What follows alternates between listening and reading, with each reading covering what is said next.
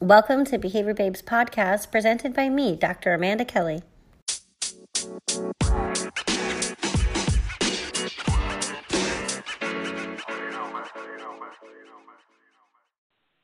Aloha. Hi, Rebecca. Are you there?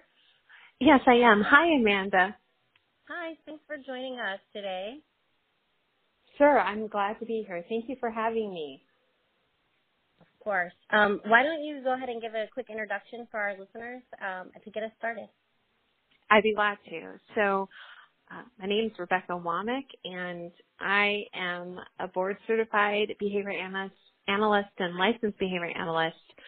Um, when I think about like how to introduce myself, um, I think what makes sense is just to kind of talk a little bit about how I came into this field, which was through accepting a position at uh, North Dakota State University in Fargo, and I was very grateful to work under Ray Miltenberger.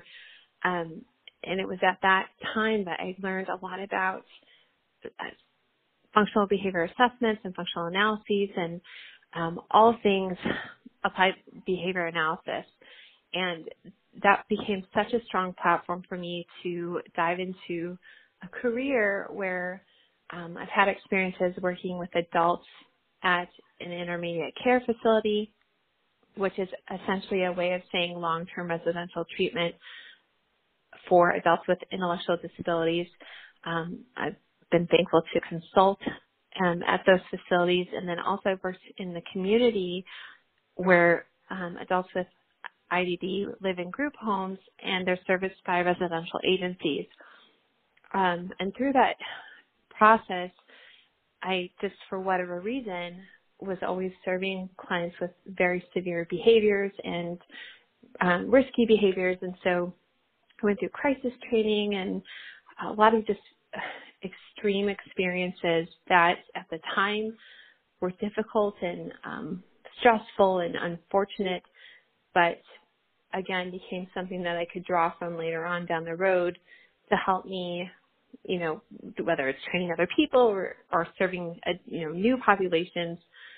Um, but after a while, because the intensity of the work that I was doing was quite taxing and difficult, I um, wanted to go back to some of the work that I was doing in grad school, which was working with children. And so I accepted a position to serve military families who had children with autism. And um, that led to a lot of different opportunities, you know, including consulting and training and um, helping establish areas and teaching other analysts. And and through that process, I, I think natural consequences led me to be able to um, help train other people to do certain things within the tr- scope of you know a client's treatment um, because that's part of what I love is helping other people grow and also learning from other people. Um, and just after those experiences and also being able to go overseas um, and do some of the same work with one of my favorite colleagues, um, it led to working with um, clinics and center-based services and um, serving um, families who had children when they wanted to receive uh, therapy in the, a home setting, not just with you know the TRICARE health benefit, but with also commercial insurances. And so now I'm he- here, which is in East Texas, and um, when I'm not doing all things behavior analysis, I take care of our turkeys and uh, ducks and chickens. So kind of a nice balance. It's always about trying to find that balance. And what an incredible journey you've had. Um, in my experiences, when I see people transition or work with adults, they go from having an experience with children and transitioning into sort of adult services or wanting to. And I think a lot of that stems from our clients or individuals themselves having been children and then growing up and wondering and, and realizing that there's not uh, the same level of services available. When you transition from working with adults to children, um, I'm sure some things were similar and some things were different. Can you speak to us about some of the things that you saw that were different in the transition? Oh, that's a very insightful question. So what was different was kind of the end result of of ABA or lack of ABA with adults. Most of the, I don't actually recall working or serving an adult that had received ABA as a child. Um, so, you know, just encountering what a, a child presents or looks like where they have not received any services, but they have the potential for change and intervention ahead of them with their life and their timeline. Um, so that was different because it, it just felt very hopeful and there was so much more opportunity. Um, not that I want to be very careful to say that not working with adults doesn't mean that it's hopeless, but there's a lot of limitations. And so the population I worked with, limitations included um, working with waiver systems and being, you know, placed in a long-term residential treatment setting. And so th- those limitations were beyond my ability to control most of the time. But those were not present with children. And so there was a lot of freedom to drive their treatment path and also engage you know members of their treatment team whether it's the parents or the pediatrician or you know other uh, wraparound services uh, what was similar was just those core deficits and the need to use our behavior analytic principles whether it's decreasing problem behaviors or facilitating um, a replacement behavior um, specific to whatever the purpose of treatment was. Thank you for sharing that um, from your your unique perspective.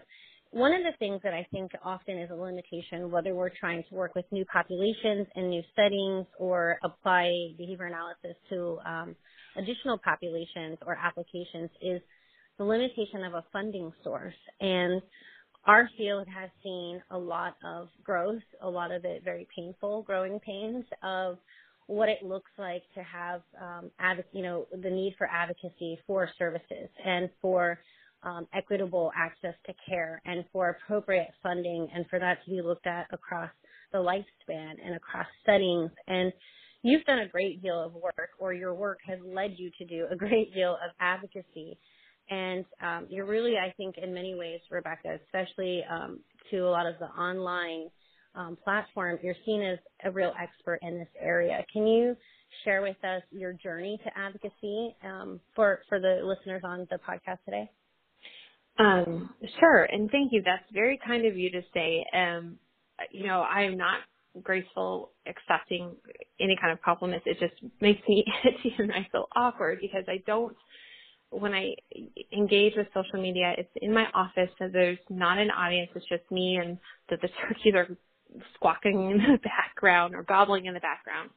So um, I don't think about those kinds of consequences. But um, in terms of getting to this point, that really started. The advocacy started in a couple of ways. So when I was working with children, initially, one of the thoughts I had and some of the conversations I had with parents included just telling them, I understand what happens when services don't occur or when services are less than optimal. Part of my goal is to help prevent that end product where there is long-term placement or if there's long-term placement, it is the best, in the best situation possible where the person is able to speak and advocate for themselves to some extent to help support their independence. Um, so when I started providing services for the TRICARE benefit and families, there were just some policy changes that happened around that time when I was working as a sole provider that were really frustrating and difficult. And um, I think I honestly I have to attribute this to my mom, but she taught me just to call and ask questions, whether it was at Walmart for what time they closed or the Defense Health Agency program leader over the Autism Care Demonstration Program about why their webinar did not make sense when we think about the tenets of our science and their um, changes that they're wanting to implement. Um, and so during those conversations with, at the time, the gentleman's name was Doug McBroom, I believe. Um, I was relaying the content of that conversation to just different providers I was collaborating with, and one of them who she's not a provider, but she's an advocate, was Karen Driscoll. She uh, thankfully connected me with Dr. Megan Miller, And um, Megan shared some information about the Behavior Analysis Advocacy Network with me that this was a project both she and other colleagues had been working on for some time, um, developing kind of a mission and outline and all these different kind of goals, but nothing really came of it just because that you know life and things are busy. But she asked to me if I would be willing to help just kind of start um, the organization officially or kind of pick up where everybody else left off. And I was thankful for that because at that time I was communicating directly with um, the chief medical officer for TRICARE, who they no longer have that position, but at the time that's where I was at. And it was helpful to just at least have a title because it wasn't just me, Rebecca, as like an annoying flea in their ear, but now I have a title and there's an organization and um, kind of just brought more credibility to my position.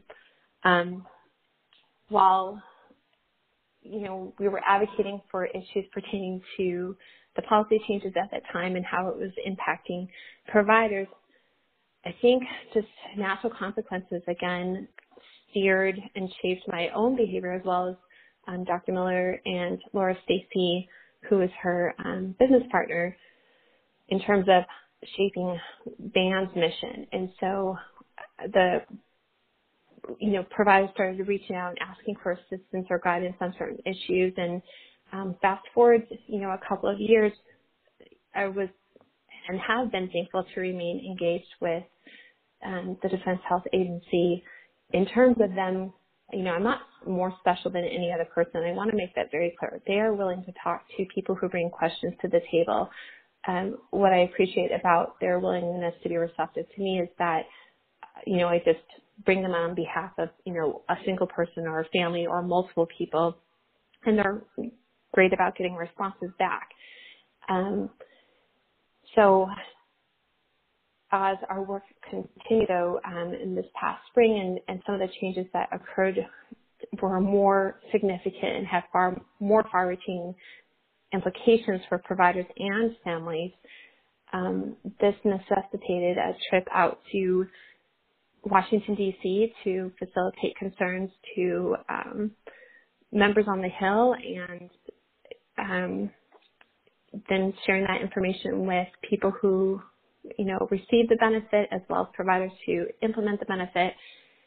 And so now we're at this point we're again I'm continuing to try and work with other like-minded organizations who maybe not are doing the very same thing, but they are concerned about ag- advocacy for um, those that are receiving applied behavior analysis therapy and um, are willing to share information and, and help me because this is certainly beyond me as an individual person to do. Um, and so, you know, now I'm here. And what I do on my free time is I work on all things BAN, which is primarily right now helping support issues pertaining to um, TRICARE. Wow. I don't even think I had an appreciation for the depth of what it was that you've been working on. And I think some of that has to come down to, like you said, there's just not enough hours in a day for everyone to be doing everything all the time. And that, that is the benefit to, you know, concentrated efforts of advocacy and, and starting to create models. Um, I know you and I were talking a little bit earlier about systems in general and mm. how do we develop a protocol and a process and um, something that I shared in a, a, recent podcast episode on, you know, kind of why don't behavior analysts get involved as much um, as we should or as more than we do. And, you know, one of the things I talked about is there's no how to, there's no manual. And so if, you know, for those of us who are doing advocacy work, I think it came out of a, it came from a place of necessity and mm. so one of the recommendations I had was create those manuals, start to document that process, start to create sort of a task analysis for involvement um, to try to begin how we're going to structure new systems, but also I think we have the challenge of improving or working with existing systems. Can you share with us uh, more about your interest in that topic? Yes, gladly. Like I have hearts in my eyes while I'm listening to you talk about that because I feel like that is such it's just such a simple concept. I mean, what it is is the scientific method. It's identifying your dependent measures, your independent variable, and then looking at the process of testing our hypothesis. Get your baseline information, look at the metrics you want to change, develop and pull from evidence-based research what your independent variable is going to be, and then put it into play. So transferring that process into operations and systems, whether it's advocacy or, you know, providing ABA therapy, it's been highly useful for me. And so um, when you think about advocacy, I try to use it in terms in every possible way. So whether it's facilitating a concern, um, I've developed my own approach based off of our code and keeping our code of ethics in mind. Um, but you know, looking at what others have done as kind of my baseline, what I have done, and what I like and don't like about that, and then um, trying to activate a mechanism for change within the independent variable, and then um, documenting that and looking at my dependent measures and seeing if it's working. And so when it does work, you're doing exactly um, or saying what exactly what I've been doing, documenting that, making a plan, making templates, um, presenting webinars and collaborating with other people and sharing information about those ways or systems to do that so that other people can benefit. Because it really does, I mean, it's great if I figure something else out and works for me, but it's powerful and meaningful if it can be shared with other people and they can take it, use it, and or make it better themselves so that more can benefit from it. Because ultimately, the, the focal point is always, for me, my eyes are on the child or the, the person receiving services. What does this do to them? So if I'm engaging with a senator about concerns for a provider, like that's whatever, but in my mind's eye, I'm thinking about that child and what that means for their ability to make progress on their treatment path designed by their provider. That's what matters and how that decreases stress for that family and how that promotes um, the likelihood of their success in the future. Um, and the same can kind of be said for translating that to know, an organization. So if you're onboarding people and you know they're reporting different kind of experiences like whether it's good or bad taking what is good replicating it taking what is bad fine tweaking it but documenting the process always looking at the data to um, determine whether it's good or bad and how to go forward um, and then putting it into a, a way that can be replicated across the company or with other companies across regions but then keeping that core concept about our science, the, the individualization of treatment, I say that with air quotes, or your independent variable as much as possible. So that can be said for um, setting up center-based services or services that both go to the center and the home and how you um, you know, ensure that your plans get approved as much as possible. So like using a task analysis to make sure that your treatment plans have all the um, requirements of our code and the payer, and then um, you know making sure that the parents approve that and putting all that in place so that you're focusing on what is most effective and most efficient because that becomes then the platform for optimizing on the opportunity, whatever that opportunity is.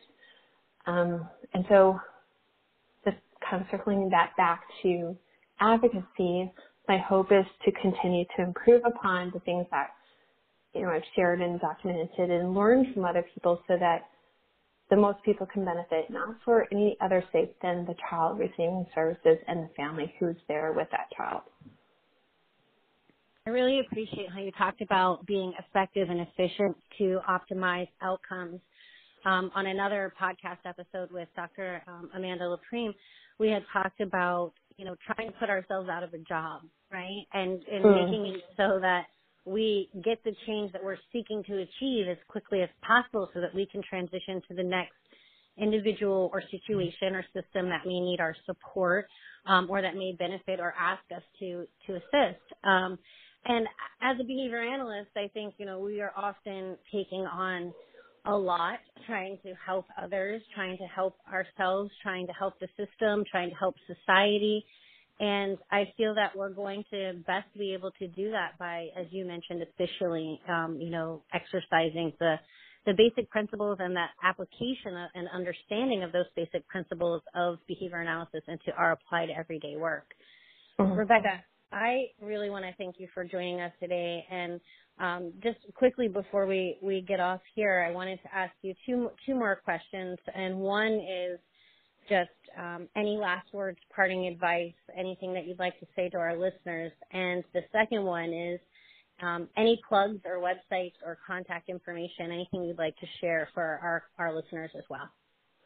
Great, thank you for that. And so, in terms of advice, thanks for the opportunity. I would say it would be for anyone who's listening that has considered whether or not they could try and advocate. Um, the answer is absolutely yes. Again, there was nothing special about me or different about me except persistence and consistency. I had a lot of unanswered emails and a lot of um, scheduled appointments that never came through in terms of meetings. And that didn't deter my focus on trying to achieve results for children. So if you're questioning whether or not you're a fit, it is yes. And what makes you um, succeed is your ability to persist and be consistent with what you're wanting to do. In terms of wanting to share information on our website, I would say yes, with a caveat. The website has not been updated for about five years, and I'm so grateful for um, one of our interns who's just recently joined BAN. Her name is Logan, and she has been incredibly generous and helpful with her time. So she'll be working on that in the next um, few months. So no pressure, Logan, because everybody knows about you now. Um, but when that kind of comes to fruition, and I'm thankful for Ryan O'Donnell. He's been excellent in consulting and helping steering my um, thinking about this. I will certainly be glad to share that information for, with you and anybody else who's interested. Thank you, Rebecca. And again, thank you so much for sharing your expertise and your time with us today on the line. Of course. Thank you for having me. I really appreciate it, Amanda. You're doing an awesome job of just sharing you with everybody, and that's wonderful. So thank you for that. Oh, I appreciate the feedback. And for anyone who's interested in more information about applied behavior analysis, you can visit me and find me at www.behaviorbabe.com. you know my you know my you know my